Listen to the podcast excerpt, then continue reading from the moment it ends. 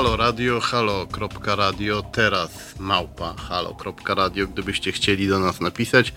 Ja się nazywam Tomasz Piątek i będziemy dzisiaj rozmawiać przede wszystkim o pani e, Jolancie Turczynowicz-Kieryło podczas tej e, najbliższej e, godziny. O 20 spotkamy się z Radkiem Grucą, który opowie nam o arcybiskupie Głodziu i być może myślicie, e, że nie za bardzo jest o czym gadać, ponieważ e, już e, dużo usłyszeliście w ostatnich dniach o pani Turczynowicz-Kieryło, o arcybiskupie Głodziu słyszycie od dawna. Natomiast zapewniam was, że są rzeczy, jeśli chodzi o te osoby, jeśli chodzi również o powiązania, na przykład pani Turczynowicz-Kieryło, o których nie słyszeliście i o których sobie za chwilę porozmawiamy.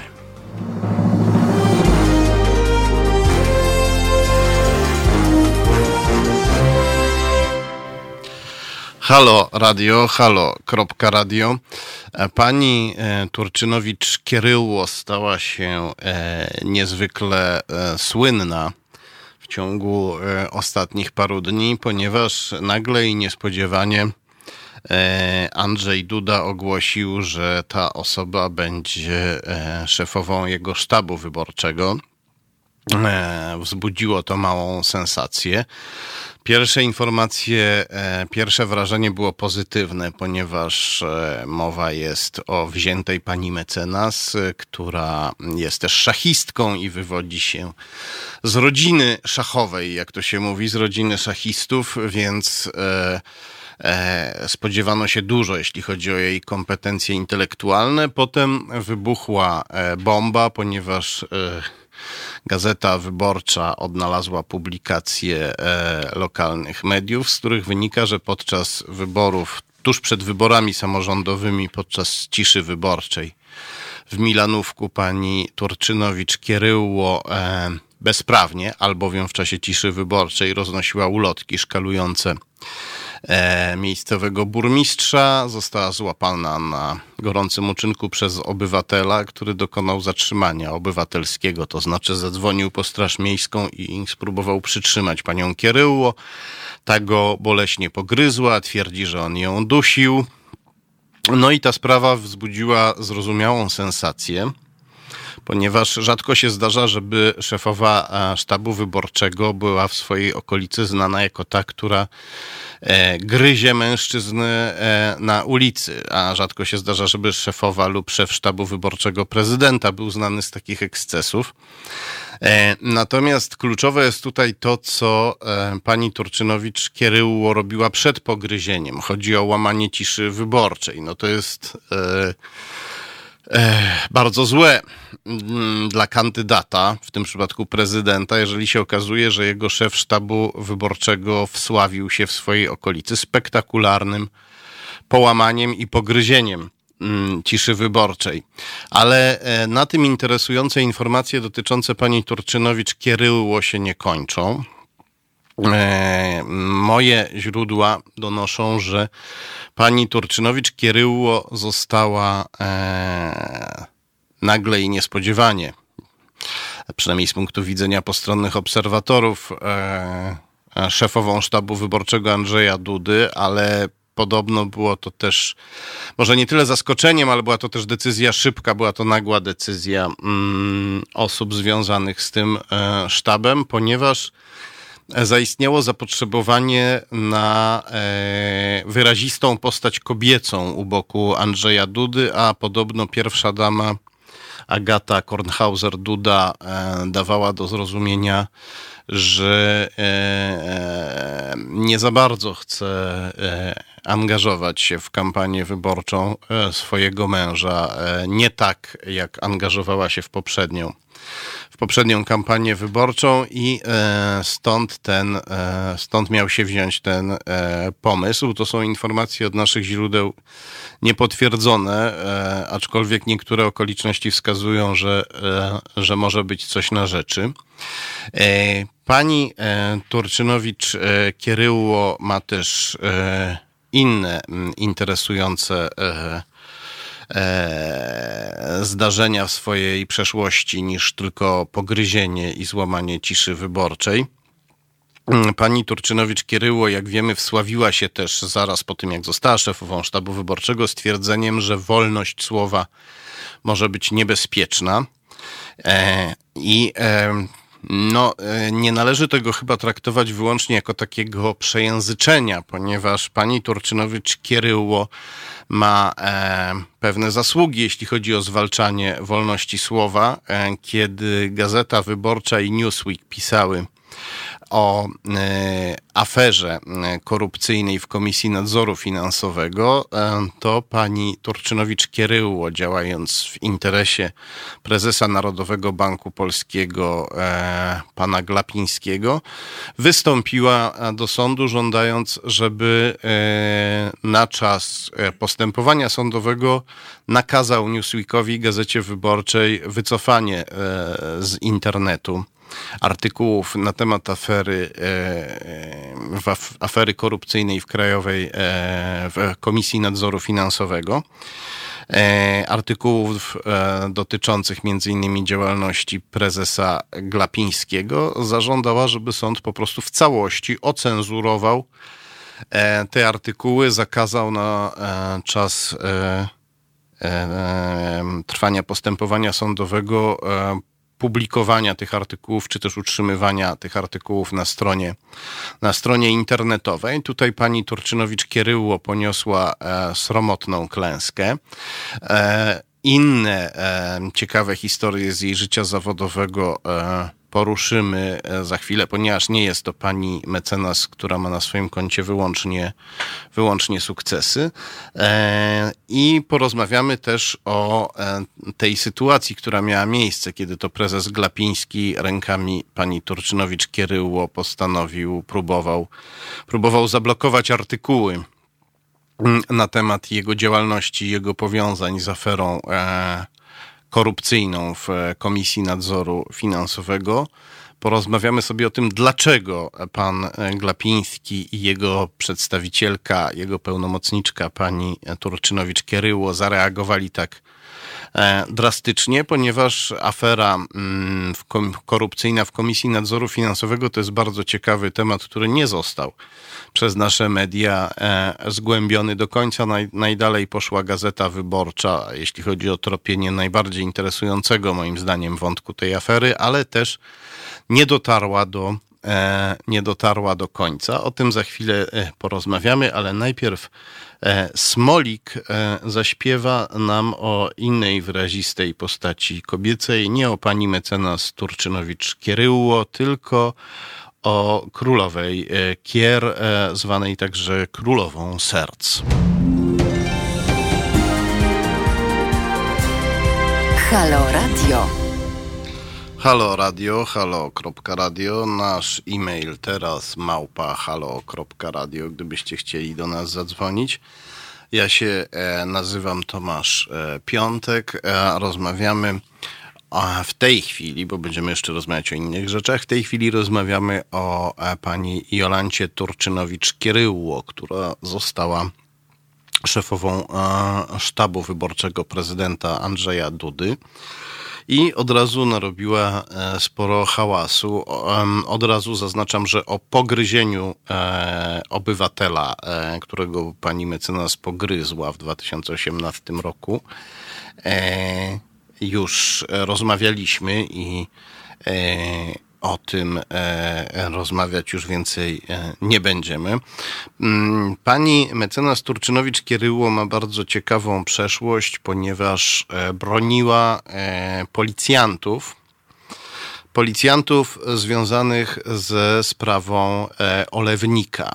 Nie wiem, czy muszę ją przypominać, ale być może muszę, bo nawet duże sprawy w naszej pamięci się zacierają. Tak pokrótce powiem. E, porwanie, wymuszenie, e, Potem zaczęli ginąć e, świadkowie, podejrzani, ktoś się powiesił w więzieniu, potem powiesił się strażnik, który pilnował tego kogoś, kto się powiesił. No taka typowo polska historia, która w innym kraju, być może w kraju, w dowolnym kraju leżącym na zachód od Polski, być może tak to powinniśmy powiedzieć, spowodowałaby absolutne trzęsienie ziemi, reformę wymiaru sprawiedliwości, policji i tak dalej, gigantyczne śledztwa korupcyjno-antymafijne. Natomiast w Polsce no, e, ludzie powzdychali, powzdychali, e, powzruszali ramionami Pani Turczynowicz-Kieryło broniła policjantów e, w sprawie Olewnika. Broniła policjantów e, używając takiego argumentu, że nie popełnia błędów ten, kto nic nie robi. Tymczasem mm, w sprawie Olewnika policja popełniła błędy tak e, straszne i raczej trudno sobie wyobrażać, żeby one były przypadkowe, żeby one były wynikiem jakiejś nieuwagi. Raczej mowa tu o błędach będących wynikiem strachu albo złej woli. Więc takie tłumaczenie było dosyć absurdalne. No i e, kiedy pani mm, e, Torczynowicz-Kieryło ich broniła, to doszło do takiej e, dosyć niezwykłej sytuacji. E, otóż z jej domu zniknęły e, laptopy i dokumenty. Ona zgłosiła włamanie. Tak się e, składa, że tajemniczy, nieznani sprawcy weszli do jej e, mieszkania i zabrali jej e, laptopy, ale wiedzieli też, e, że e, e, w jakiś sposób wiedzieli, że mają też zabrać laptop należący do jej męża, ponieważ na tym laptopie pani mecenas e, przechowywała to, co najciekawsze. E, e, rozmowę z e, nadkomisarzem policji, który był szefem grupy prowadzącej sprawę Olewnika i mąż pani Turczynowicz-Kieryło po tym, jak ten laptop został ukradziony, powiedział, że na tym laptopie znajdowały się, cytat, informacje na pewno intrygujące. To jest też e, sprawa, którą należałoby zbadać. Cała sprawa olewnika składa się z takiej dużej ilości spraw, które należałoby, które należałoby e, dokładnie zbadać. E, jeśli chodzi o panią mecenas Turczynowicz-Kieryło, to z mojego punktu widzenia najciekawszy jest jej udział w mm, aferze Komisji Nadzoru finansowego. E, to, że mm, ona e, jako prawnik wymyśliła, żeby e, zażądać całkowitego zakazu dystrybucji, publikacji artykułów na temat tej afery dotyczących prezesa Narodowego Banku Polskiego, pana Glapińskiego. To, że ona wymyśliła taki ruch, albo zgodziła się na taki ruch, jeżeli wymyślił go sam pan Glapiński lub jakiś jego inny doradca, to e, jest, to moim zdaniem też stawia ją w dziwnym świetle jako prawnika, ponieważ jasne jest, że tego e, rodzaju ruch mm, raczej wzbudzi sympatię dla dziennikarzy i dla redakcji, które zostały tak zaatakowane i wzbudzi ogromne zainteresowanie tymi e, artykułami. Mm, mm, I to jest też interesujące, że, że, że prezes Glapiński poszedł na coś takiego, ponieważ to był jeszcze ten okres, teraz to się trochę zmieniło, ale to był jeszcze ten okres, w którym PiS e, zdawał się być e, e, całkowicie teflonowy. PiS i cały obóz władzy PiS, do którego należy pan prezes Glapiński i e, oskarżenia o afery finansowe e, nie robiły im wtedy, e, nie przyczyniały się jeszcze wtedy do jakiegoś uszczerbku, nie ponosiła partia z tego powodu jakiejś większej szkody, szczególnie, szczególnie w sondażach. E, na pewno lepiej by było, gdyby po prostu z punktu widzenia prezesa Glapińskiego, gdyby on e, po prostu pozwał gazety za te, za te artykuły, gdyby publikował e, kontrartykuły, gdyby pisowscy publicyści publikowali kontrartykuły dowodzące, że artykuły wyborcze i Newsweeka są nieprawdziwe i że zaraz wyborcza i Newsweek srogo zapłacą, bo przegrają proces cywilny w sądzie i tak dalej, i tak dalej. Bardzo ciekawe jest moim zdaniem pytanie, dlaczego prezes Glapiński próbował się tak drastycznie, tak nagle odciąć od czegoś, co było aferą korupcyjną, aferą z naszego punktu widzenia oczywiście gigantyczną, ponieważ Komisja Nadzoru Finansowego to jest stróżem czystości finansów i tam nie powinno być żadnych e, afer korupcyjnych, tam nie powinno być nawet cienia korupcji, skoro Komisja Nadzoru Finansowego ma pilnować, żeby inni nie robili przekrętów. Więc e, z naszego punktu widzenia oczywiście to jest gigantyczna afera, natomiast z punktu widzenia ówczesnego PiS, który wtedy jeszcze był taką fortecą, której żadne, żadne, której żadne pociski, żadne e, katastrofy, żadne afery nie robiły większej szkody. Więc ta, z tego punktu widzenia ta reakcja e, prezesa Glapińskiego jest zastanawiająca i zastanawiające jest, dlaczego pani mecenas Turczynowicz-Kieryło zaproponowała lub zgodziła się na taki e, drastyczny ruch. I o tym sobie za chwilę porozmawiamy, ale najpierw e, zrelaksujemy się słuchając, jak szybki ruch gałek ocznych śpiewa nam o e, jaśniejących, szczęśliwych ludziach. Halo Radio. Gadamy i trochę gramy.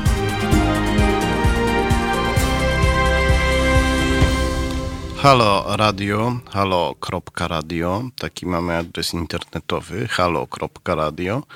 Nasz adres e-mailowy teraz małpa halo.radio, gdybyście chcieli do nas napisać. Rozmawiamy o e, pani mecenas Turczynowicz-Kieryło i rozmawiamy o tej osobliwej sytuacji, która się wydarzyła nie wtedy, kiedy pani mecenas kogoś pogryzła, tylko wcześniej, kiedy pani e, mecenas reprezentowała prezesa Glapińskiego, prezesa Narodowego Banku Polskiego. E, wtedy wydarzyła się rzecz drastyczniejsza, chociaż być może mniej e, widowiskowa, no bo kiedy ktoś kogoś gryzie, krew się leje, jeszcze do tego kobieta gryzie mężczyznę, nasze e, patriarchalne e, uczucia wtedy fikają różne pocieszne koziołki i tak dalej, ekscytujemy się. Natomiast um, chodzi o coś jednak ważniejszego. To, o czym teraz mówię, dotyczy posunięcia prezesa Glapińskiego i pani Turczynowicz-Kieryło, którzy wystąpili do sądu żądając całkowitego usunięcia na czas postępowania sądowego, całkowitego usunięcia artykułów Gazety Wyborczej Newsweeka dotyczących e, artykułów dotyczących związków prezesa Glapińskiego z e, aferą korupcyjną w Komisji Nadzoru Finansowego i to E, było dość drastyczne posunięcie jak e, na, jak na PiS. E, ja się z tego rodzaju posunięciami ze strony PiS nie zetknąłem, chociaż publikowałem na ich temat rzeczy dla nich bardzo obciążające. Jedyne osoby, które mm, e, wystąpiły z takimi wnioskami e, mm, wobec, e, jedyną osobą, która jak pamiętam wystąpiła z takim wnioskiem wobec mojej książki był Tomasz Misiak, dobry znajomy prezesa Morawieckiego, ale przede wszystkim człowiek blisko związany z putinowską Rosją. Opisałem to w książce Morawiecki, jego tajemnice, opisałem związki Tomasza Misiaka z aferą taśmową z 2014 roku, która była e, operacją rosyjskich służb specjalnych. Opisałem to, jak firma Tomasza Misiaka Work Service obsługiwała wszystkie 5000 sklepów e, w Rosji, wszystkie 5000 sklepów należących do rosyjskiego mafijnego oligarchy Michaiła Friedmana. E, opisałem to, jak wspólnicy pana Misiaka w firmie Work Service wcześniej e, w Rosji pracowali z niejakim Kiriłem Dmitriewem, który jest kremlowskim dygnitarzem i pilnuje pieniędzy Putina zainwestowanych za granicą. Opisałem to, no i pan e, Misiak zażądał zakazu publikacji mojej książki. Na szczęście e, pan Misiak tutaj poniósł totalną porażkę, podobnie jak pani Turczynowicz-Kieryło, kiedy zażądała, żeby sąd zakazał publikacji i utrzymywania w internecie artykułów dotyczących związków pana e, Glapińskiego z e, e aferą e, korupcyjną w Komisji Nadzoru Finansowego. Skąd taka drastyczna reakcja, skąd taka drastyczna akcja prawna, rzeczywiście pachnąca trochę putinowskim wschodem? ponieważ nie chodziło tu nawet o jeden artykuł, tylko tych artykułów e, było, jeśli dobrze pamiętam, 7, 8, nawet więcej chyba. I e, na to, na to pytanie teraz spróbujemy sobie e, odpowiedzieć. Przypomnijmy, czym była e, afera korupcyjna w Komisji Nadzoru Finansowego.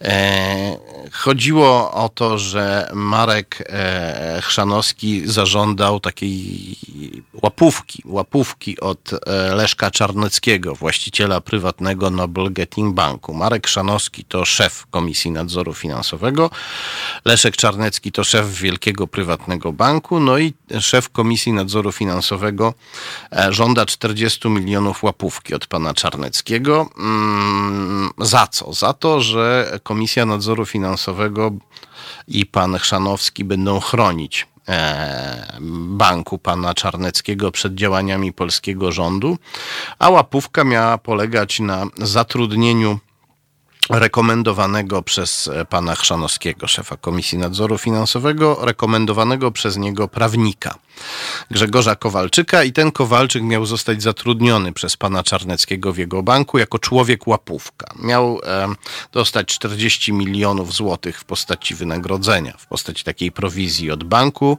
Można się e, tylko domyślać, jakie korzyści z tego miałby później pan e, Chrzanowski.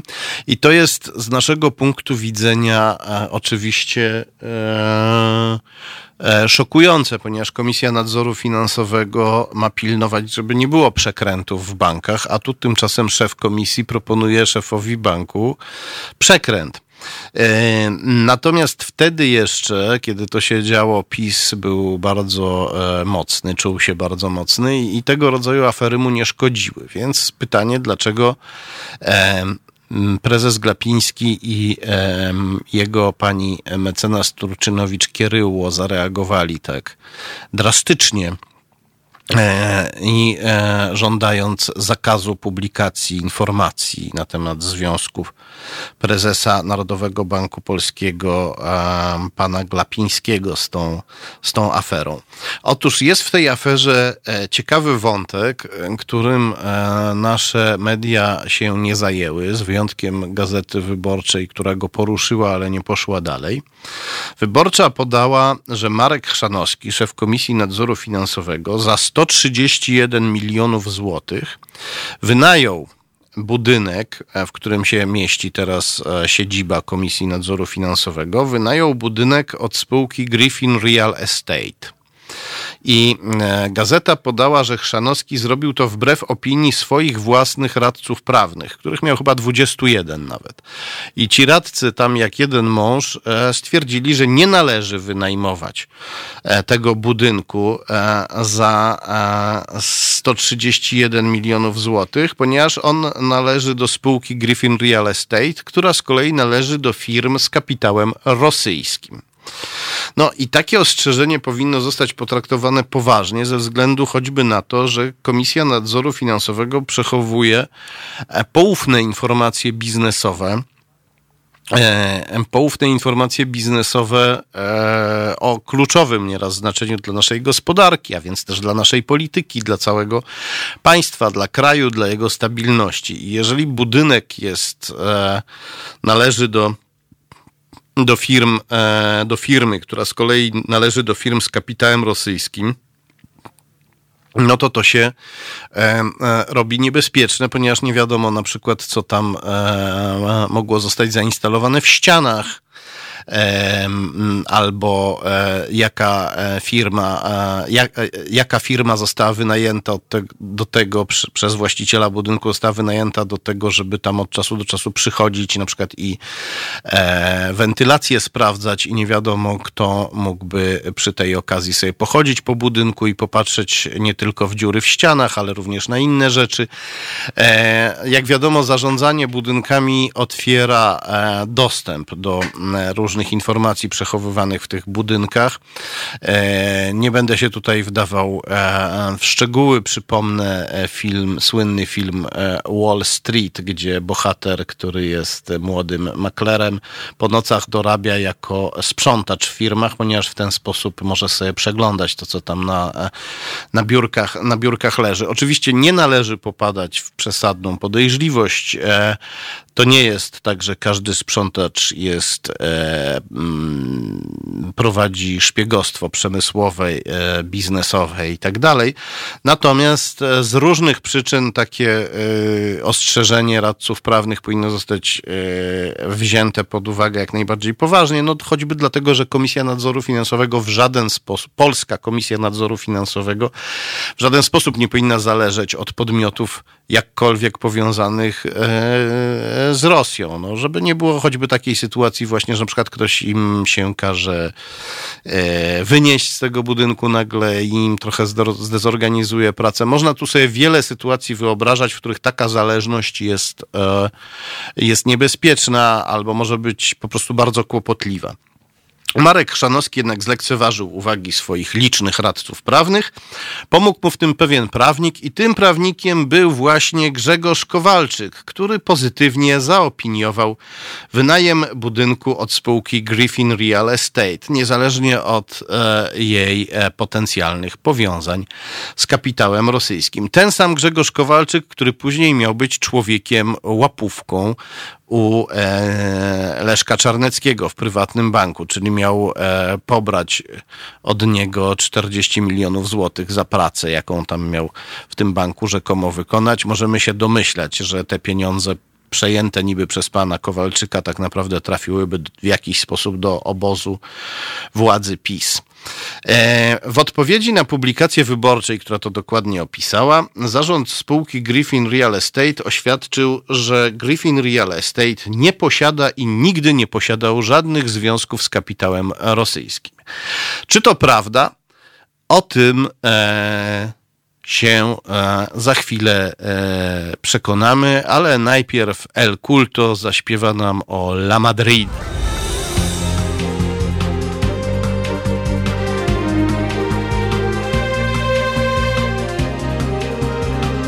Halo Radio. Halo Radio, halo.radio, nasz adres e-mailowy, gdybyście chcieli do nas napisać, to teraz małpa halo.radio. Ja się nazywam Tomasz e, Piątek, e, rozmawiamy o e, pani mecenas Turczynowicz-Kieryło, która nagle i niespodziewanie została szefową sztabu wyborczego Andrzeja Dudy i od razu pojawiły się kłopoty. E, ona jest słynna głównie za sprawą tego, że pogryzła pewnego obywatela, kiedy w noc podczas ciszy wyborczej przyłapał ją na wrzucaniu e, ulotek e, szkalujących pewnego burmistrza. Natomiast my rozmawiamy o innych, e, może mniej spektakularnych, ale bardziej tak naprawdę intrygujących zaszłościach e, w życiorysie pani Turczynowicz-Kieryło. Ona e, wystąpiła w imieniu prezesa Glapińskiego, prezesa Narodowego Banku Polskiego, do sądu o zakaz publikacji artykułów Gazety Wyborczej i Newsweeka na artykułów, w których e, wspomniano o związkach prezesa Klapińskiego z e, aferą korupcyjną w Komisji Nadzoru Finansowego. To nie był okres, w którym afery tego rodzaju mogły zaszkodzić bardzo prezesowi Glapińskiemu i całemu obozowi władzy PiS, który wtedy był bardziej teflonowy nieco niż teraz, w tym sensie, że odporny na, na tego rodzaju informacje. I prezes Glapiński nie był też głównym bohaterem tej tej afery, więc e, a, a, a ten ruch był drastyczny nawet jak na obóz władzy, który obecnie mamy. Zastanawiamy się właśnie, dlaczego pani Turczynowicz-Kieryło i jej e, mocodawca, pan prezes Glapiński, m, mm, takie drastyczne posunięcie próbowali zastosować. I e, wspomnieliśmy o tym, że w tej aferze jest też interesujący wątek rosyjski. Osoby, o których Wyborcza i Newsweek pisały jako powiązanych z prezesem Glapińskim, e, Marek Chrzanowski, szef Komisji Nadzoru Finansowego i jego ulubiony prawnik Grzegorz Kowalczyk, doprowadzili do tego, że Komisja Nadzoru Finansowego e, wynajęła e, za 131 milionów budynek, w którym urządziła sobie siedzibę i wynajęła ten budynek od firmy Griffin Real Estate, mimo że radcy prawni e, Komisji Nadzoru Finansowego byli przeciw ze względu na powiązania spółki Griffin Real Estate, e, powiązania, e, które wyborcza określiła jako powiązania z kapitałem rosyjskim. Tutaj pojawiło się pytanie, czy nie taniej byłoby za te 130 baniek wybudować sobie siedzibę, nawet ZUS to potrafi. E, pytanie jednego z naszych komentatorów. Dobre pytanie, no ale może najwyraźniej trzeba było za 131 milionów przysponsorować spółkę z kapitałem rosyjskim. Może najwyraźniej to się komuś w jakiś sposób opłacało. W odpowiedzi na publikację wyborczej spółka Griffin Real Estate oświadczyła, że e, Griffin Real Estate nie posiada i nigdy nie posiadał żadnych związków z kapitałem rosyjskim. Postanowiłem to sprawdzić. Otóż e, spółka Griffin Real Estate w połowie należy do cypryjskiej firmy Linfield Enterprise Limited. Spółka Linfield Enterprise Enterprises Limited zarejestrowana jest na Cyprze w Nikozji przy ulicy Kallipoleos 44. Od 2009 roku spółką Linfield, do której należy spółka Griffin, u której e, sobie siedzibę wynajęła Komisja Nadzoru Finansowego. Od 2009 roku tą spółką Linfield zarządza cypryjski menedżer Dinos Papadopoulos. Tak się składa, że ten sam Dinos Papadopoulos z ulicy Kalipoleos 44 w Nikozji, sprawdziliśmy to dokładnie, ja to sprawdziłem dokładnie, ten sam Dinos Papadopoulos to członek Cypryjsko-Rosyjskiego Stowarzyszenia Biznesowego. Jak to pięknie brzmi, Cypryjsko-Rosyjskie Stowarzyszenie Biznesowe. Pan e, Dinos Papadopoulos z ulicy Kalipoleos 44 opiekuje się również biznesami rosyjskiego państwowego koncernu paliwowe, paliwowego Rosnieft. E, szefem Rosnieftu jest Igor Sieczyn, uważany w Rosji za drugą osobę po Putinie. To zwolennik polityki siłowej i protektor e, opiekun, można powiedzieć, na Kremlu, e, o, kremlowski opiekun rosyjskiego wywiadu wojskowego GRU. Tego samego, który ingeruje intensywnie w polską i zachodnią politykę. Papadopoulos zarządza także interesami niejakiego Siergieja Sudarikowa, którego rosyjskie i włoskie media kojarzą z Igorem Sieczynem, a rosyjska gazeta anglojęzyczna Moscow Post określa Sudarikowa jako niezwykle blisko związanego z szefem państwowej firmy Rosnieft Igorem Sieczynem. Rosnieft, tak w ogóle już pomijając związki pana Sieczyna z GRU, on swoją karierę zaczynał e, pracując dla GRU w Mozambiku w latach 80., tam go Rosjanie wysłali. Rosnieft w ogóle to jest taki drugi Gazprom, albo nawet i pierwszy. To jest gigantyczny rosyjski koncern paliwowy i to, że Putin powierzył Sieczynowi Rosnieft, to znaczy, że faktycznie traktuje go jak e, drugą, e, e, jak prawą rękę. Musimy pamiętać, że ropa naftowa, którą się Rosnieft zajmuje, jest dla gospodarki Rosji ważniejsza niż gaz sprzedawany przez Gazprom. Rosja zarabia więcej na ropie niż na gazie. No więc tak się składa, że ten sam pan Dinos Papadopoulos e, opiekuje się biznesami Rosnieftu na Cyprze i zarządza też spółką Linfield, do której pośrednio należy budynek, w którym mieści się polska siedziba Komisji Nadzoru Finansowego. No i ja to mówię z uśmiechem na twarzy, ale e, właściwie nie powinienem się śmiać, bo to jest, e, to jest coś przerażającego. To jest coś przerażającego i e, jasne jest oczywiście, że taki pan Dinos e, e, nie jest tutaj e, jakimś e, super e, godnym zaufania menedżerem, który absolutnie oddziela te dwie sprawy na przykład.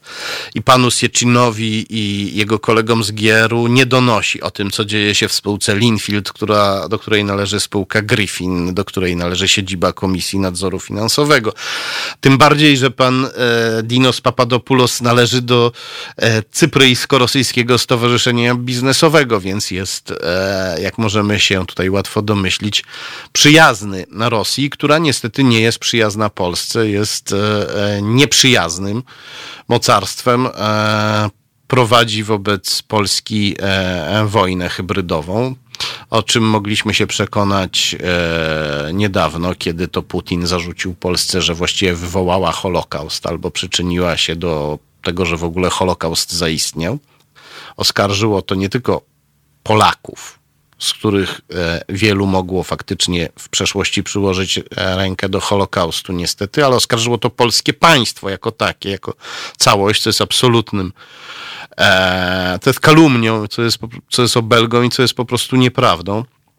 Ale dowodów wrogości Putina mamy więcej. Wystarczy zajrzeć do znakomitej e, książki Grzegorza Rzeczkowskiego Obcym alfabetem, jak ludzie Kremla i PiS zagrali podsłuchami, gdzie Grzegorz e, Rzeczkowski za pomocą twardych dowodów wykazuje, że afera taśmowa z 2014 roku była operacją rosyjskich służb specjalnych po to, żeby obalić Platformę Obywatelską w Polsce, odebrać jej władzę i posadzić e, na tronie e, Jarosława Kaczyńskiego i dać władzę jego partii Prawo i Sprawiedliwość, która obecnie rządzi i e, której jednym z funkcjonariuszy jest pan prezes Glapiński, prezes Narodowego Banku Polskiego. E, podobnie jak e, jego pełnomocniczka pani Jolanta Turczynowicz-Kieryło, która e, właśnie została szefową sztabu wyborczego Andrzeja Dudy, który też jest częścią tego obozu władzy. I o tym możecie wszystkim poczytać dokładnie ze szczegółami na portalu Arbinfo. Wystarczy wpisać w wyszukiwarkę Arbinfo i e, Komisja Nadzoru Finansowego, albo w skrócie KNF, Arbinfo KNF, albo Arbinfo Chrzanowski, bo tak się nazywa e, szef Komisji Nadzoru Finansowego. I, e, i e, tam jest artykuł, który opisuje to wszystko, o czym mówiłem z detalami. My za chwilę porozmawiamy z Radkiem Grucą, z Radosławem Grucą, z, z dziennikarzem śledczym Radosławem Grucą o systemie zorganizowanej pedofilii w polskim kościele katolickim i o arcybiskupie Głodziu, ale najpierw e, kwitnąca enklawa pośrodku pustyni zaśpiewa nam o e, cudownej ścianie. Halo Radio. Halo radio, halo.radio, nasz e-mail teraz małpa halo.radio, gdybyście chcieli do nas zadzwonić. Ze mną w studiu jest Radosław Gruca, z którym porozmawiamy teraz o arcybiskupie Głodziu. Niektórzy mówią arcybiskupie Głudziu, ale po polsku raczej się to powinno odmieniać Głódź Głodziu. Ale podobno decyduje sam biskup. I on chce, żeby było Głódź Głodziu. Właśnie nie, nie, nie dotarłem do jakby bieżącej interpretacji, ale to od niego zależy, czy jest tak, czy inaczej to wiem już z Gdańska, bo głębokie śledztwo. On może przyznaje takie dyspensy na przykład niektórym, że wolno im mówić głodziu zamiast głudziu. Znaczy na pewno on się zajmuje e, obrabianiem pańszczyznanym, pańszczyźnianym swoich e, pasterzy właściwie, bo e, to co opisałem jest bardzo moim zdaniem ciekawym wątkiem. A gdzie opisałeś? Mało znanym we wproście w tym tygodniu. A kiedy Ale będę kontynuował. Artykuł już jest? Już jest, tak. tak. Na okładce możecie obejrzeć. Dziękuję bardzo za gościnę. E, I powiem wam, że byłem w szoku, bo nie wiedziałem, że taka pańszczyzna jeszcze gdzieśkolwiek istnieje. Ale okazuje się. Co, na czym polega pańszczyzna to jest super system. Głodzia? Super system. Więc tak, e, przychodzi arcybiskup Głódź i ma wielki dług, manko w kasie które powstało po aferze Stella Maris. No o, ale o... To bardzo dawna afera, to może trzeba afera. przypomnieć.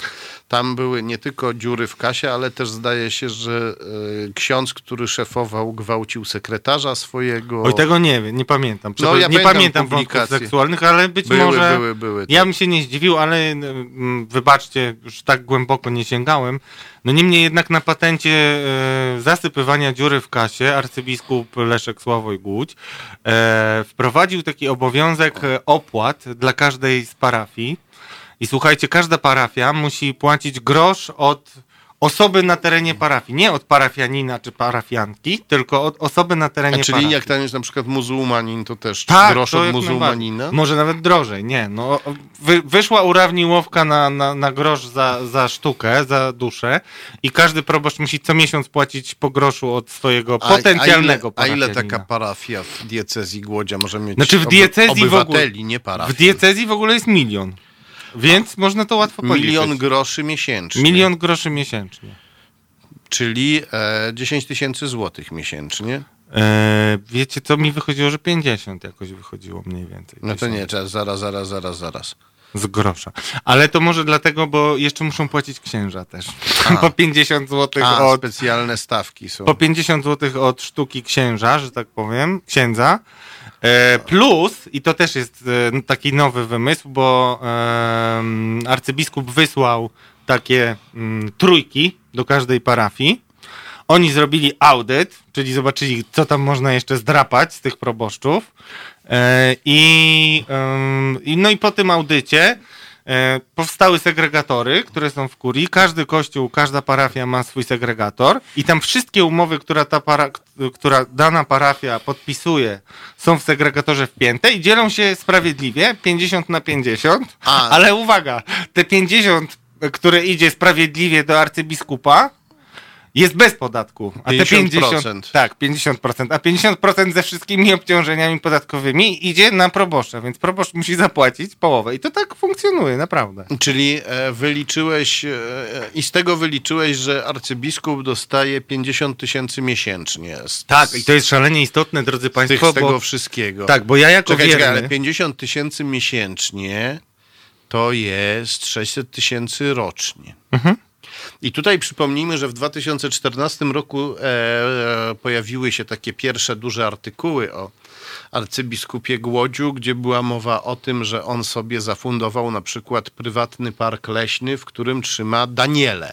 Daniele takie zwierzątka. No to ja powiem wam dokładnie, E, jak to chodzi. Ale tutaj i dodajmy jeszcze, że on zdaje się twierdził, że, e, e, że nie, nie powinien być z tego powodu w żaden sposób obciążony, a nawet powinno się mu pomóc, bo to są Daniele na cele sakralne i ludzie tam zastanawiali się, co on z tymi Danielami robi. Czy on jest, składa w ofierze, czy, a może on myśli, że to są proroki Daniele. Był w Biblii taki prorok. No tak, tak, nie, no wyborcza o tym pisała, ja o tym pisałem, nie pamiętam teraz szczegółów, ale te Daniele na cele sakralne to mi utkwiły. Znaczy, no ja wiem skąd te Daniele się wzięły. Znaczy, No. Bo tam jest taka hodowla i właśnie ktoś chciał załatwić sobie przeniesienie e, z parafii do parafii i te Daniele tak trafiły właśnie na... A, bo bez tego nie można się przenieść, be- bez Tak, Danieli przenosi- ani róż. No Ale tak, co on ja znam wędrował... wikariusza, znam wikariusza na przykład za porcelanę, bo jak chce proboszcz mieć takiego wikariusza ogarniętego, no to musi iść do biskupa i poprosić. Jak biskup go nie lubi, to mu wyśle takiego człowieka, z którym jest więcej kłopotu niż... y, I nie mówię teraz nawet o jakichś tam skandalach seksualnych, tylko taki dwie lewe ręce, tak? Więc jak chcesz mieć nor- normalnego, to musisz iść się wkupić, no. No i mówiłeś, że porcelaną się ktoś wkupił. Porcelanu, i tak, i znam taki przykład wikariusza porcelaną? za por... Zaraz, zaraz, zaraz. Jak to... Przychodzi ktoś do biskupa i Tak, mówi, i- proszę, proszę no. księże biskupie, księże arcybiskupie, wasza ekscelencjo, czy jak tam się do nich mówi, ja tutaj potrzebuję jakiegoś takiego wikariusza, żeby mi... Nie, nie, nie, nie, to najpierw jest tak. Znaczy ja sobie to tak mniej więcej wyobra- wyobrażam, bo zaraz będzie nasz ulubiony wątek, czyli kontrwywiad. Bo to, to widzę, że nie czytałeś tekstu, to ci się spodoba, No nie, nie, wątek nie, kontrwywiadu. nie, nie czytałem tekstu i bardzo dobrze, bo w ten sposób mogę być rzecznikiem słuchacza, który nic nie wie, tak A, jak no ja. dobrze. Ale no, d- znaczy to wygląda tak, że arcybiskup y, przyjmuje na audiencję różnych kapłanów, którzy do niego przychodzą w różnych sprawach, ale te sprawy zawsze zaczynają się, a tutaj mam taki drobiazg, taki złoty, a skromny, znacie oczywiście. No i to tak jest, no i ponieważ arcybiskup ma wszystko, tak w przekonaniu e, kapłanów archidiecezji gdańskiej, no to oni naprawdę mają nie lada problemy, żeby go zadowolić, więc no da Daniele to tak, bo wiadomo, że on lubi zwierzęta, bardziej chyba niż ludzi. E, No to, to i to, wiem- jest, to jest fajne nawet, że No ja- lubi kogokolwiek. Nie, nie, no ale wiesz, no to podobne rzeczy się mówi o Kaczyńskim, nie? Y, Bierut też sarenki karmił, Hitler karmił wiewiórki, nie? Wiadomo, no. Nie, no. Wiedziałem, że przyjdziesz mi w sukurs, żeby to jakby ustawić Ma- proporcje. Dobrze, No ale tak czy inaczej, no tak się załatwia mniej więcej. No stawki są też, znaczy to, to mój ulubiony wątek kontrwywiadowczy. Naprawdę jestem zbudowany tą historią. Opowiem wam to, żeby zachęcić was do lektury całego artykułu, bo em, kiedy arcybiskup Głódź, który przyszedł był e, z armii, m, ze stanowiska biskupa e, armii, e, na, na stanowisko arcybiskupa archidiecezji gdańskiej, więc miał dużo wspomnień z armią. No i zebrał tych wszystkich swoich księży na taką zbiórkę i mówi, no, moi drodzy, słuchajcie, ja długo byłem w wojsku i chciałem was spytać, wiecie, jestem przywiązany do tego, co tam przeżyłem. Chciałem was spytać, czy wiecie, co jest w wojsku najważniejsze? No i wszyscy się zaczynają odzywać, no drill, nie wiem, tam dobre umundurowanie, no punktualność, coś tam. A biskup mówi, nie, nie. W wojsku najważniejszy jest kontrwywiad. I tak właśnie już każdy z księży wiedział doskonale, czym ma się zajmować w najbliższych miesiącach, jakie ma odkurzyć swoje stare regały, szpargały. No i się zaczęło donosicielstwo i wielka, wielka e, donosicielstwo w, Tak. na, na kogo? Na, na, no, na pretendentów, bo to jest tak, masz różne parafie. W jednej parafii wszystko idzie gładko, czyli przychodzą wierni, jest jakieś życie w tym kościele, y, naprawdę się pomaga ludziom, bo znam takie kościoły, świętego Mikołaja lubię w Gdyni na przykład, polecam, a w innych jest gorzej. No i y, za te parafie takie lepsze, gdzie można lepszą tacę zebrać i wszystko jakoś hula, to mm, nawet pretendenci byli skłonni pewne datki y, arcybiskupowi dawać i mówi się o tym, że takie stawki to są od 20 do nawet 100 tysięcy, ale 100 tysięcy to jest rekord. Takie średnie to podobno 20 tysięcy. I oczywiście y, arcybiskup, to już było powiedziane w poprzednich e, publikacjach, między innymi w TVN24 w czarno na białym, arcybiskup nigdy się do tego nie odniósł. No ale ja słyszę jednak, że, że tak księża mówią właśnie. No dobrze, ale donosili na siebie w... e, Donosili na siebie, no bo wtedy jest jakiś e, pretekst do tego, żeby wymienić proboszcza, tak? Wzywa się takiego delikwenta, ksiądz już ma pewnie zebrane informacje, no i informuje, że co ksiądz proboszcz na to. Najczęściej ksiądz proboszcz, z mojego doświadczenia, nie, nie bywałem na takich e, spotkaniach, no, ale z mojego doświadczenia taki ksiądz proboszcz to najpew, najpewniej się nie przyzna do niczego, więc ta, taką mamy sytuację. No jak się nie przyznaje, no to musi oddać placówkę komuś, kto niego będzie doniósł. bliższy.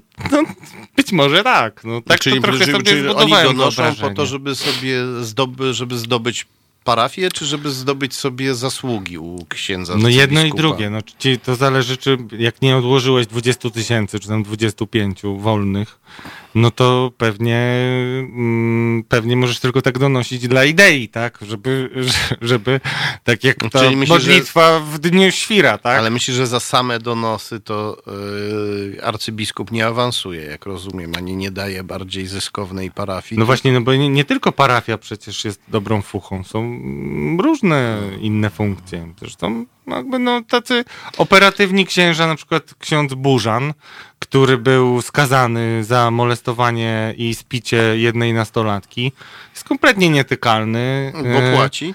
Nie, bo buduje. Co buduje? Budował jeden z pałaców arcybiskupa. Jest, A, pałac. wszyscy sobie chwalą zresztą, drodzy państwo, Myślałem, takie... że jakiś kościół, wiesz, ale Nie, no tam kościół, no. Koś, Pałac. kościoły to w Szczecinie się. A, a znasz takie określenie Radek Symonia? No nie. No, widzę, że po twarzy, że znasz. No, no. A do Sym- czego pijesz? Nie, bo symonia to jest e, coś, e, co Kościół katolicki zresztą już w średniowieczu bardzo potępiał, e, aczkolwiek praktykował, czyli to jest sprzedawanie stanowisk kościelnych za pieniądze.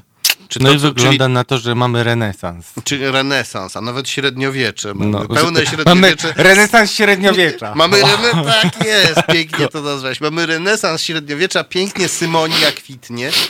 No i e, co na to księża z diecezji gdańskiej? Czy im e, odpowiada taki system?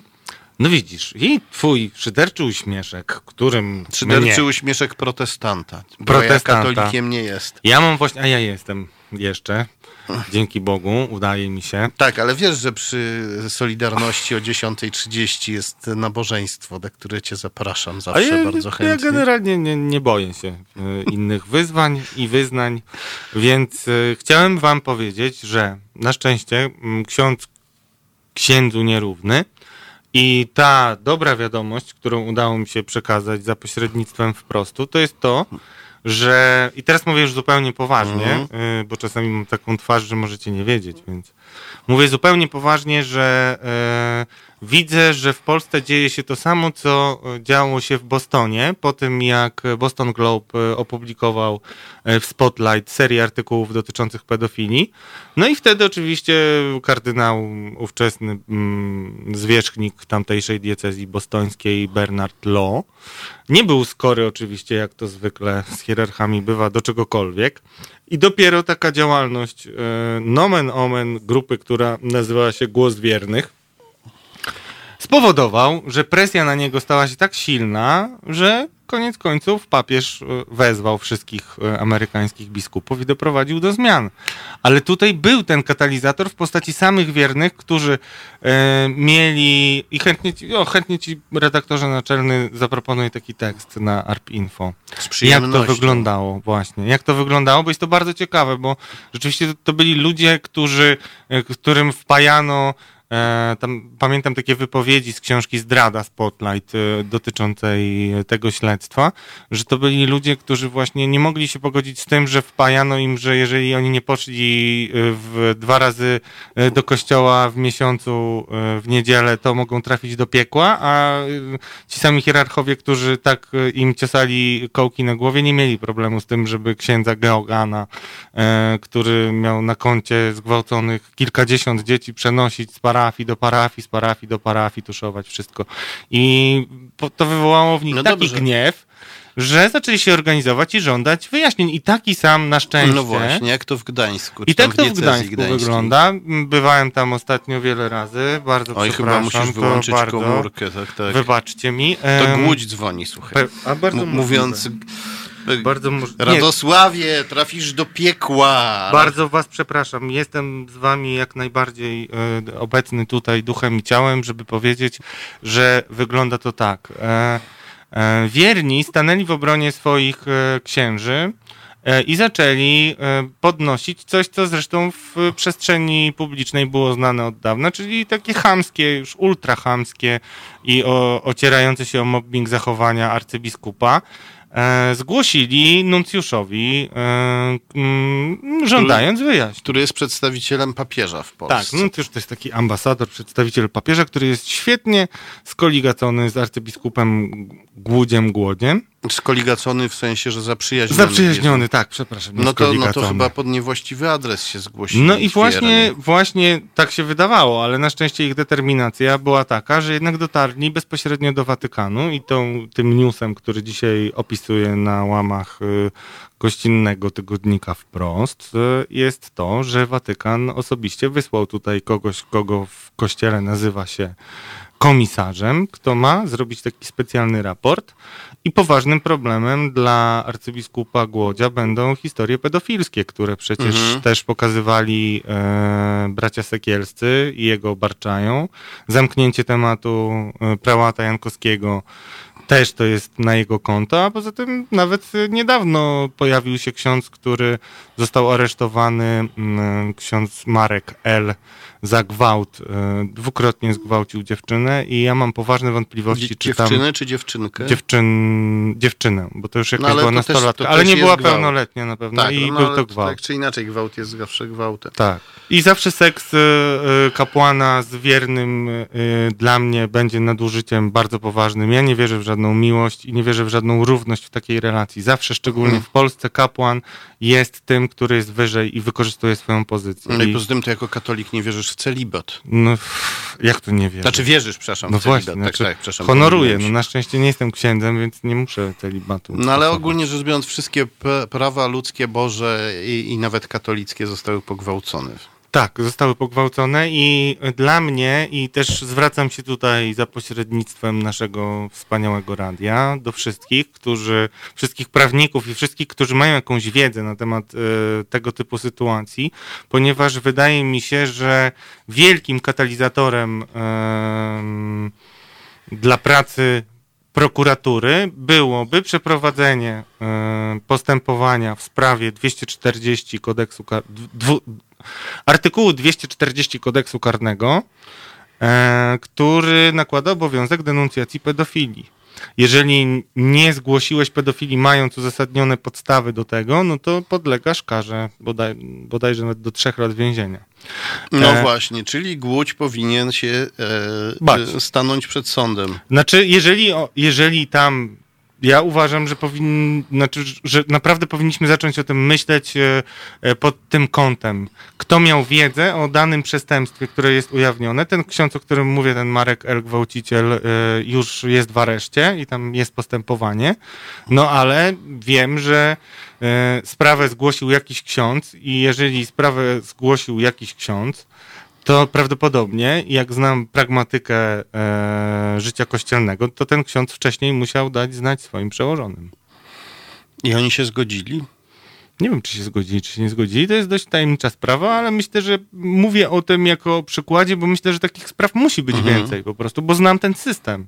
A to jest tak szalenie istotne, że w momencie, Ale jak kiedy... mówisz, dał znać swoim przełożonym, to kogo masz na myśli? Nie wiem, co to jest za ksiądz. Dopiero to, e, jego tożsamość jest nieznana, natomiast e, to jest w ogóle skomplikowana sytuacja. Ksiądz po prostu zachował się tak, jak nakłada na niego obowiązek prawo. Natomiast e, I to jest niezwykła sytuacja. niezwykła sytuacja polega na tym, że on to nawet zrobił wbrew ofierze. E, I ofiara nie jest szczęśliwa z tego powodu, że bo mm, sama sytuacja miała miejsce parę lat temu, ona była w terapii, no i to mamy do czynienia z wtórną wiktymizacją tej ofiary, więc Mhm. jest to delikatna, e, Delikatna sprawa, sprawa, ale i myśl, trudna. myśl, nie wiem. Aczkolwiek ja jestem niestety orędownikiem. Znaczy, powiem, jak ja sobie wyobrażam tą sytuację. Ja znam trochę nasze społeczeństwo e, i jestem przekonany, że w momencie, kiedy e, ten artykuł 240 KK zacznie funkcjonować i będzie pierwszy zarzut, pierwsze skazanie osoby, która nie zgłosiła, to parę tysięcy osób będzie musiało brać tabletki na biegunki.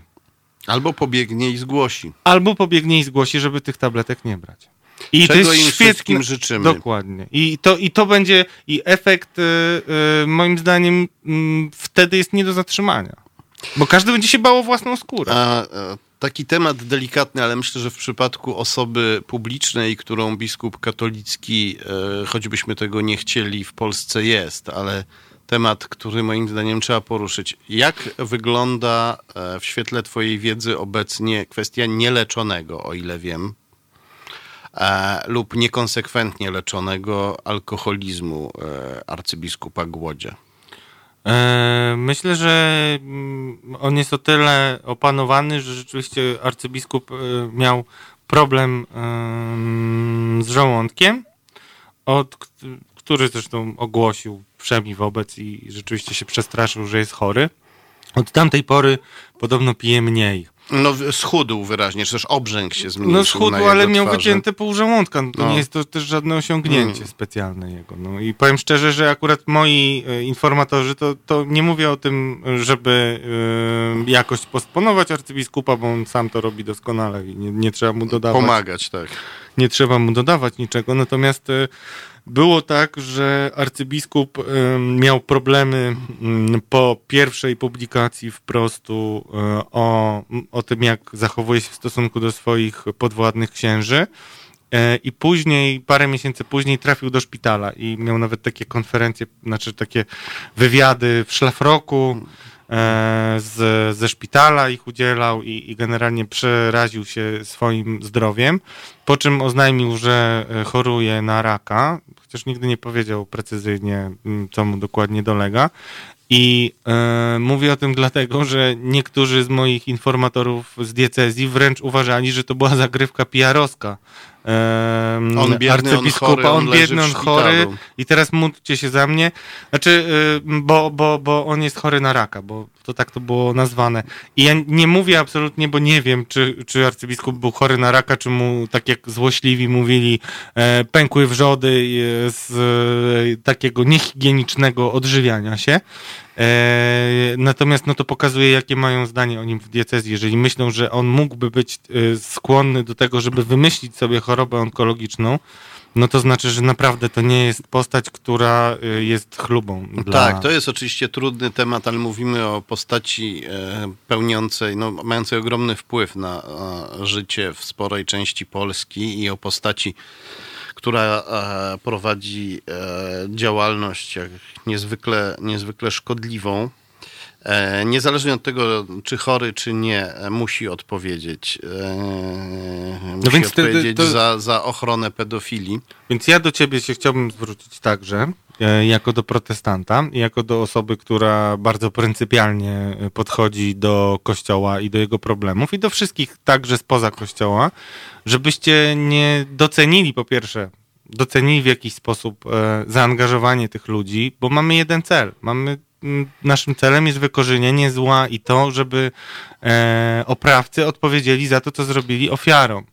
Więc e, jeżeli nie będziemy mieli wspólnego frontu i e, ludzie, którzy są sceptyczni wobec Kościoła katolickiego e, jako do wspólnoty również, nie tylko do hierarchii, no to będzie nam trudniej osiągnąć Bardzo dobrze, że to powiedziałeś. Wiesz, ja tutaj sobie oczywiście e, jakieś uszczypliwości stosuję e, dla ożywienia audycji, natomiast ja jestem pełen podziwu. Ja sobie myślę, że to jest niezwykle też cenne to, co ty robisz, e, e, nie tylko ze względu na ogrom jakby prawdy, przez którą się przekopałeś, ale ważne jest też e, to, że e, ty mimo wszystko nie, cały czas to robisz jako katolik, więc e, to, ma, e, to ma inną wymowę i domyślam się, że nie jest ci łatwo. Nie sugeruję, że, zostaje, że pozostajesz w kościele katolickim tylko dla celów zwiększenia efektywności publikacji, rzecz jasna, ale e, zapewne masz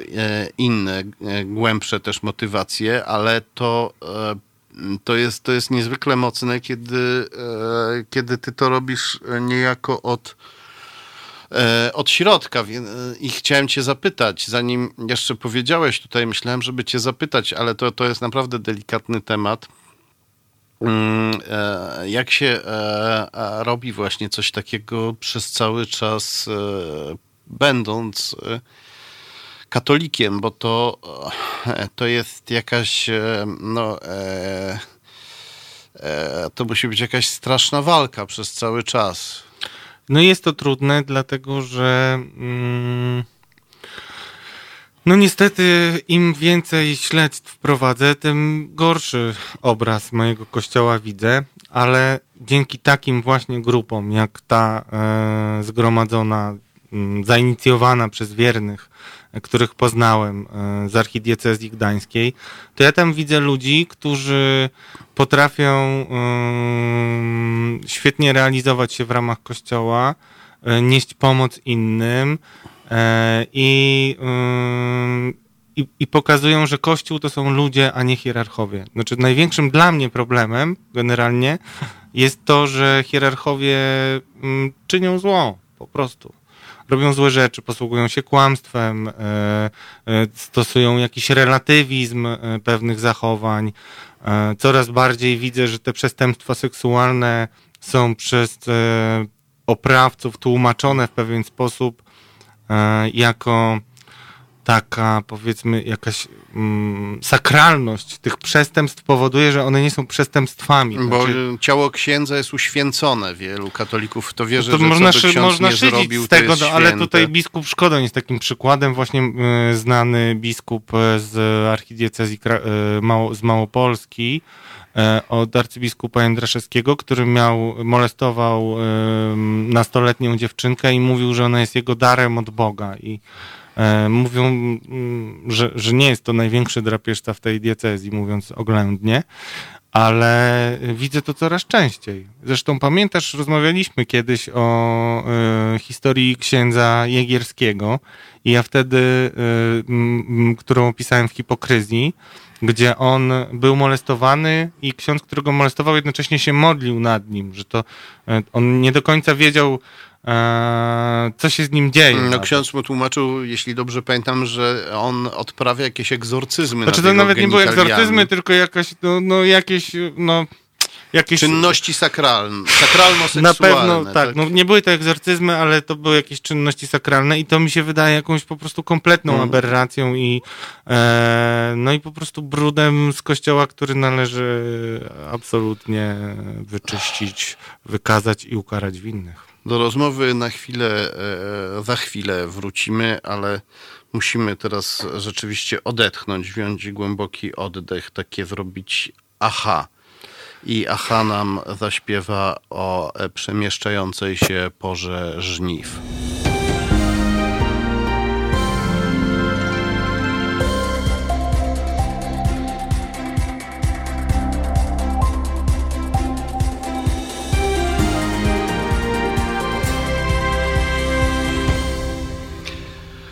Halo Radio, halo, kropka radio. E, ja się nazywam Tomasz Piątek. E, Nasz e-mail teraz małpa halo, kropka radio, gdybyście chcieli do nas napisać. Rozmawiamy z Radosławem Grucą o arcybiskupie Głodziu i e, różnych skandalach pedofilskich i innych w diecezji, w diecezji gdańskiej. Chciałem cię zapytać, co twoim zdaniem musiałoby się zmienić e, w kościele e, katolickim, żeby do takich sytuacji nie dochodziło, jakie, e, jakie dochodzą? Czyli do tych skandali właśnie pedofilskich i, i innych finansowych. To jest dość proste, paradoksalnie. No, Przede wszystkim musiałby się skończyć paradoksalny i szkodliwy na pewno dla Kościoła sojusz tronu z ołtarzem. Dlatego, że w związku z tym, że prokuratura przymyka oczy na te e, wszystkie przestępstwa i skandale, no to mamy tak, a nie inaczej. No dobrze, ale jak ma się skończyć sojusz e, tronu z ołtarzem, kiedy e, politycy wiedzą lub wierzą, że poparcie Kościoła katolickiego e, zapewnia im władzę, a wojna z Kościołem katolickim oznacza e, niechybną porażkę? Muszą sobie zdecydowanie przemyśleć to, e, jak to funkcjonuje i widzę, że jednak to myślenie powoli kiełkuje, szczególnie wśród młodych polityków, którzy nie mają tak wbitego do głów, że jeżeli chcesz kiedykolwiek osiągnąć sukces w wyborach, to musisz się ułożyć e, z Kościołem. Ale Nie. wśród których młodych? Bo rozumiem, że nie masz na myśli Krzysztofa Bosaka na przykład. Znaczy, nie, nie, nie mam na myśli Krzysztofa Bosaka. Paradoksalnie, no, dobrym przykładem e, młodego polityka jest Joanna Szojring-Wielgus, bo ona pokazała, że e, ona pokazała, że jednostka jest w stanie zrobić różnicę. I przykro mi tylko, albo może nawet nie przykro, no, ale ona jest wyrzutem sumienia wszystkich frakcji. E, To, co zrobiła Szojring-Wielgus e, w zasadzie jako polityczka samodzielnie, bo miała drobne wsparcie ze strony e, polityków, polityczek nowoczesnej. No a mm, jakby no jest bardzo istotnym człowiekiem e, w rozpędzeniu tego mechanizmu, w nagłaśnianiu e, i w udowodnieniu przede wszystkim, że mechanizm e, ukrywania mm, miał miejsce i miał taki charakter systemowy. Więc mówię młodych pod kątem stażu, bo myślę, że Janna Szojring-Wielgus nie szła e, do polityki po to, żeby robić porządek w kościele. To jest właśnie taki paradoks trochę. Myślę, że ludzie, szczególnie w kościele, nie, nie potrafią sobie nawet tego wyobrazić, bo mają ją za wcielenie szatana. E, ale, ale tak to wygląda, że po prostu jest polityczką, która zobaczyła problem i zaczęła się nim zajmować. A polityka powinna być rozwiązywaniem problemów właśnie. Wywiad Radosława Grucy z Joanną Szojring-Wielgus możecie przeczytać na portalu Arbinfo. Wystarczy wpisać arbinfo.pl, bo to jest ostatni tekst, który został tam opublikowany. Zachęcam, zachęcam, bo też tam rozmawiam właśnie o takim e, zjawisku e, braku lidera dzisiaj e, w tej dyskusji. Znaczy, zastanawiałem się, na ile pani posłance Joannie Szojring-Wielgus znudził się już ten temat.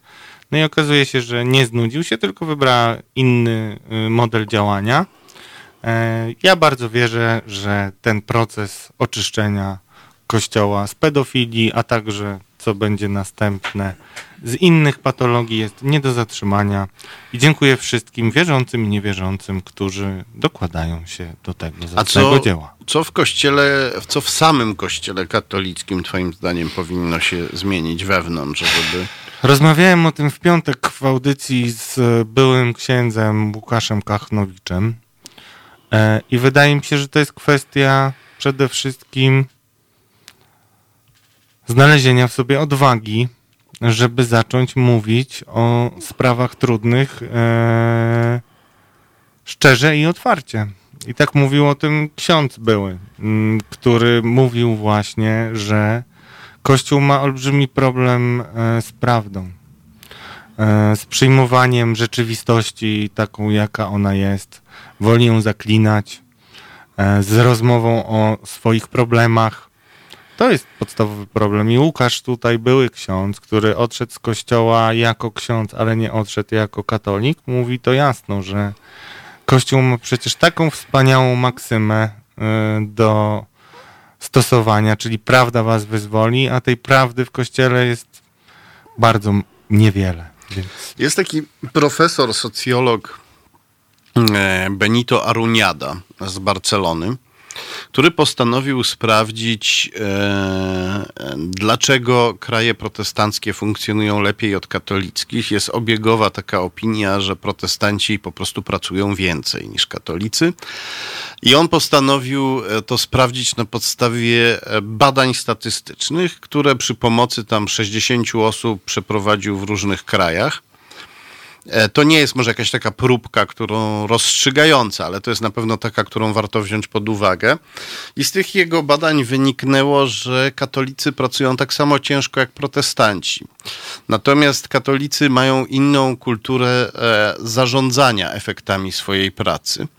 I on e, stwierdził, że tutaj, on stwierdził, że tu nie należy szukać tych powodów tej różnicy w kwestiach teologicznych, tylko różnica jego zdaniem polega na tym, że inaczej jest zorganizowana parafia protestancka i parafia katolicka, bo w parafii katolickiej ksiądz dostaje pieniądze na tacę, e, chowa je do kieszeni, której nie ma w sutannie, ale ma w spodniach pod sutanną i co się z tymi pieniędzmi dalej dzieje, to już zależy od księdza. Czy on sobie naprawi dach kościoła za to, czy on sobie za to kupi Mercedesa, czy odda 50% haraczu biskupowi i tak dalej. Natomiast w parafii protestanckiej e, ksiądz nie decyduje o pieniądzach. Ksiądz, czyli pastor, nie jest w ogóle szefem parafii. E, pastor jest e, kaznodzieją i, i doradcą teologicznym każdego wiernego. Parafią zarządza prezes e, Rady Wiernych. Przeważnie jest to prezeska. Tak jakoś się składa, że kobiety przeważnie rządzą parafiami. Prezes jest wybierany przez wiernych, tak jak cała rada parafii jest wybierana przez wiernych na jakiś tam okres. I, e, I to ta rada kolektywnie, prezes, prezeska, skarbnik, skarbniczka i cała rada decyduje o tym, co się z tymi pieniędzmi stanie. I gdyby pastor im powiedział, że chce sobie za te pieniądze kupić Mercedesa, to te, to te panie i panowie z Rady Parafii po prostu urwałyby mu co najmniej włosy z głowy, nie mówiąc już o innych organach. Natomiast w parafii katolickiej, przynajmniej w Polsce, e, gdzie ona jest bardzo tradycyjnie zarządzana, to jest niemożliwe. W krajach protestanckich katolicy bardziej starają się wzorować. Kłamiesz, Tomku. No, to Na powiedz- szczęście jest możliwe, tylko wszystko jest kwestią woli.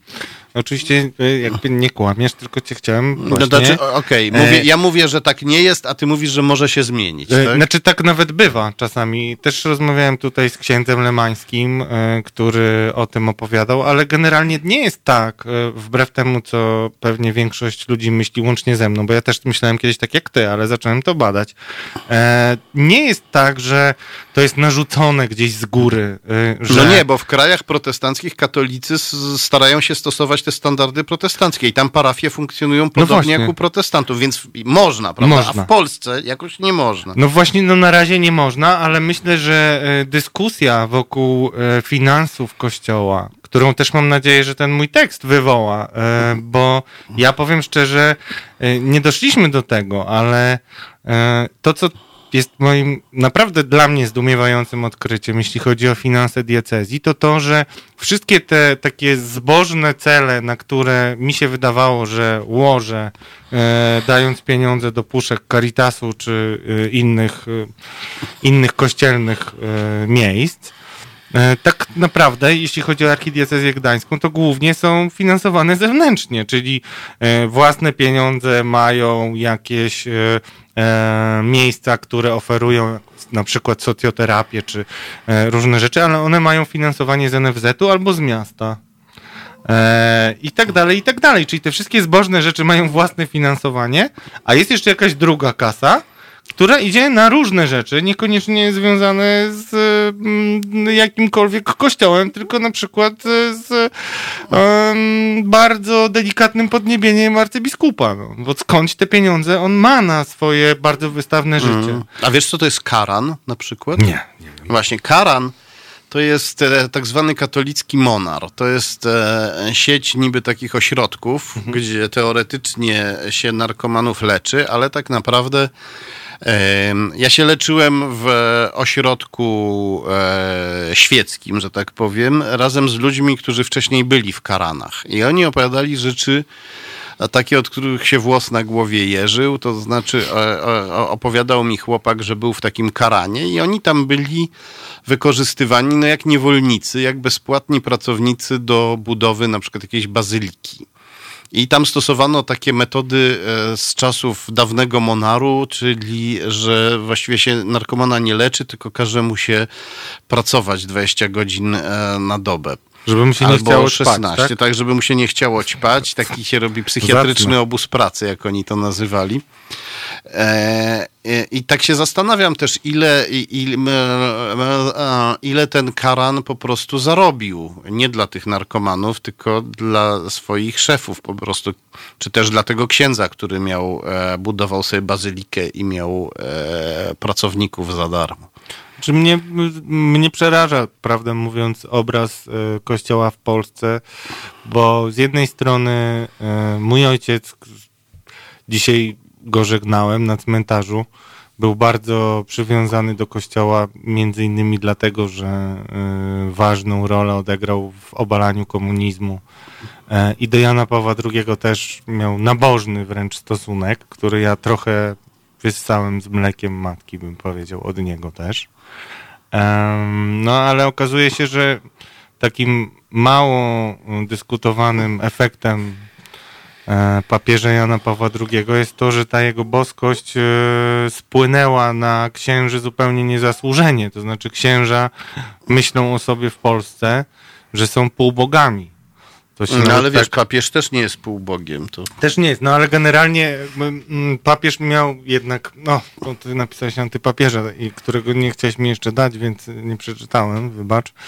E, Nie ale, wiem, czy mam gdzieś jeszcze egzemplarz tej no, wiem, bo to jest biały kruk, ale e, nie, ale mówiąc poważnie, e, to co, ja, to, co mnie ujmowało w Janie Pawle II, e, przy wielu krytycznych opiniach, które pewnie też z tobą bym częściowo podzielił, to jego skromność. i taka mm, takie, to co on napisał w testamencie swoim, że mm, nie skromność, tylko takie poczucie, że papież nie próbował się wywyższać. Przynajmniej w moich oczach tak to wyglądało. Widzę jakieś dziwne miny twoje. Nie, no można powiedzieć, że po prostu robił, wywyższał się profesjonalnie i dyskretnie, Okej. ale okej. No ale to, to, znaczy, pytanie, wiesz, jak do tego podchodzimy i co z Nie, tego znaczy bierzemy, z punktu tak? widzenia protestanckiego, wiesz, człowiek, który mówi o sobie, że jest e, nieomylny, no to się wywyższa od razu siłą rzeczy, ale okej, no to dotyczy każdego papieża, nie tylko No tego. tak, paradoksalnie. No, no w każdym bądź razie mm,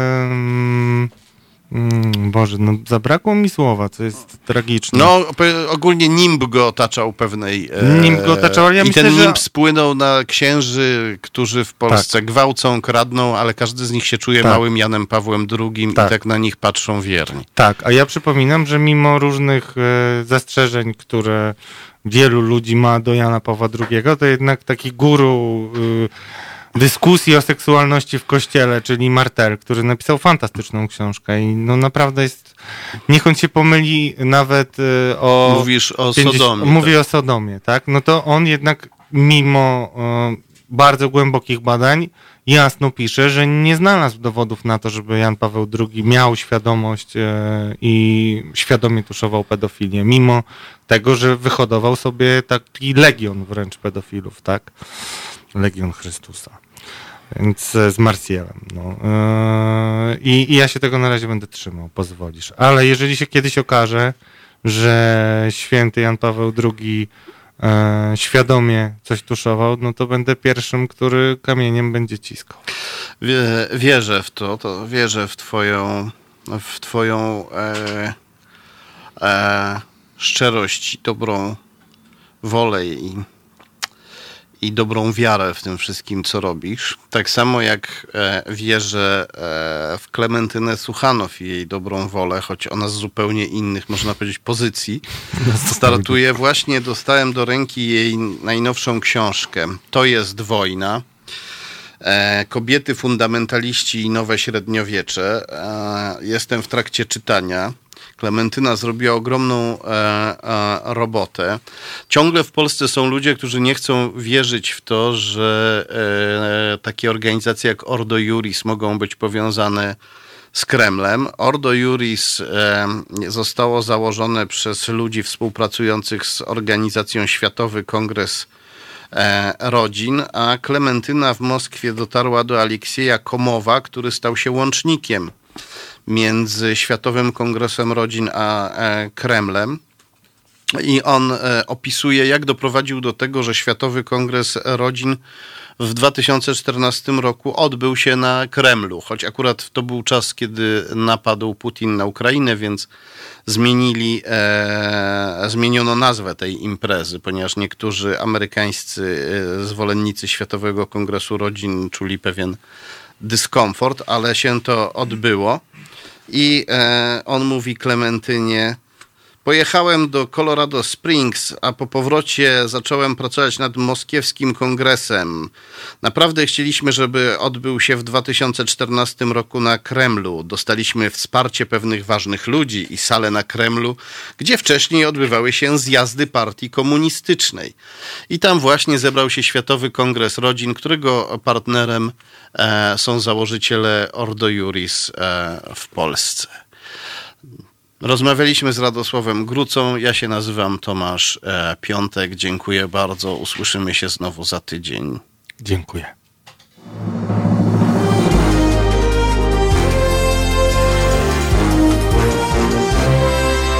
Dzień dobry, nazywam się Kuba Wątły.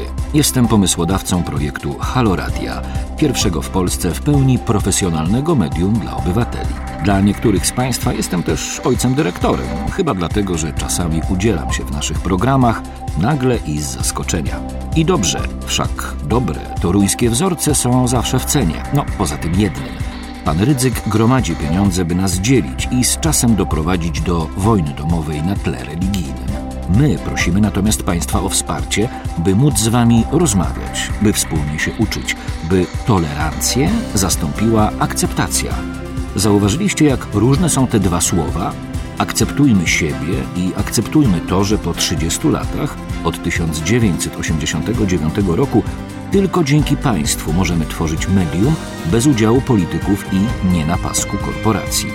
Pamiętajcie o nas codziennie.